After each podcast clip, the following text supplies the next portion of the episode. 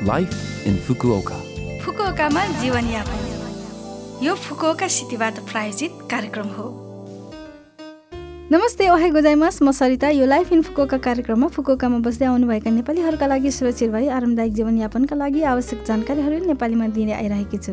हरेक हप्ताको बिहिबार यो कार्यक्रम बिहान आठ चौवनबाट म सरिताको साथ सुन्न सक्नुहुन्छ। छोटो समयको हाम्रो कार्यक्रम सुन्दै गर्नुहोला। फुकोकामा जीवनयापन। आज मैले ओजुमो क्युसुबासियोको छोटो जानकारी लिएर आएकी छु। के तपाईँले कहिले सुमो रेस्लिङ लाइभ हेर्नुभएको छ?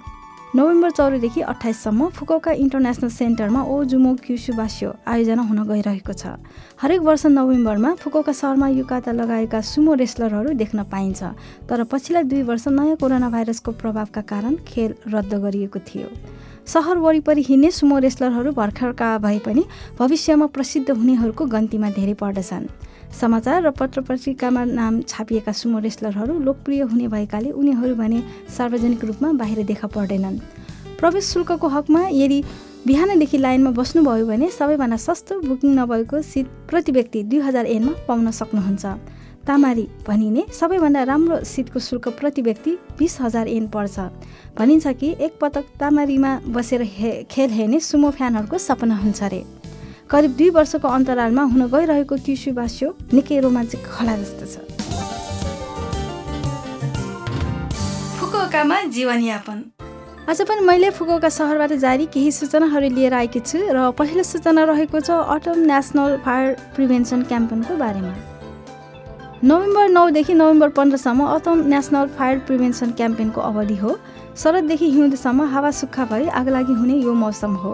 गत वर्ष फुकोका सहरमा दुई सय एकसाठीवटा आगलागीको घटनाहरू घटेका थिए। आगलागीको मुख्य कारणहरू चुरोट ग्यास चुलो स्टोभ आदि हुन्।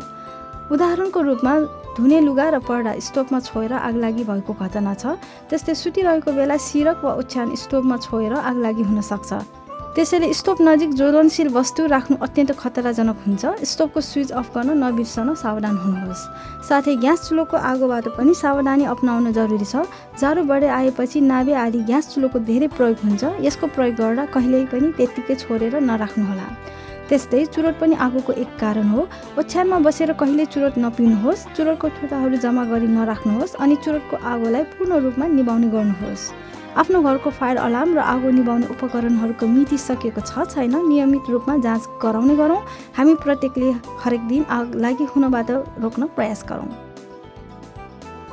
अब अर्को सूचना रहेको छ इ ना इहा दिवस अर्थात् राम्रो दाँत दिवसको बारेमा।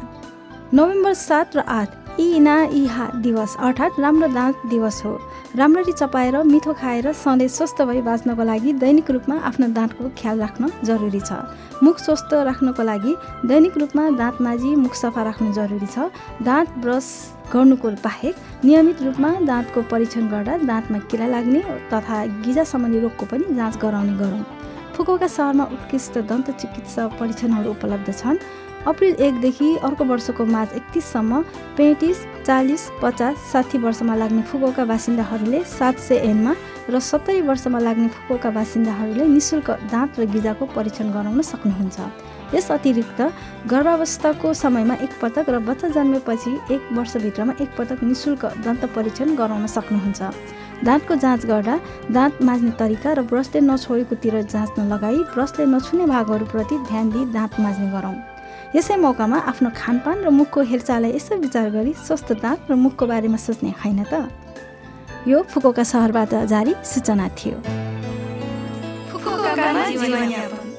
यो हप्ताको लाइफ इन्फोकोका कार्यक्रम तपाईँलाई कस्तो लाग्यो? लभ एफएमको होम पेजमा गएर लाइफ इन्फोकोका नेपाली भनेर खोजी पोडकास्टबाट पनि तपाईँको मिल्ने समयमा सुन्न सक्नुहुन्छ। त्यस्तै ब्लगबाट पनि कार्यक्रमको जानकारी पाउन सक्नुहुन्छ। आज कुसुमी रुमाल फिल्मको गीत भुली गए सम्झना। तपाईँहरू सबैको लागि राख्दै बिरा हुन चाहन्छु। तपाईँको दिन शुभ रहोस्। नमस्ते!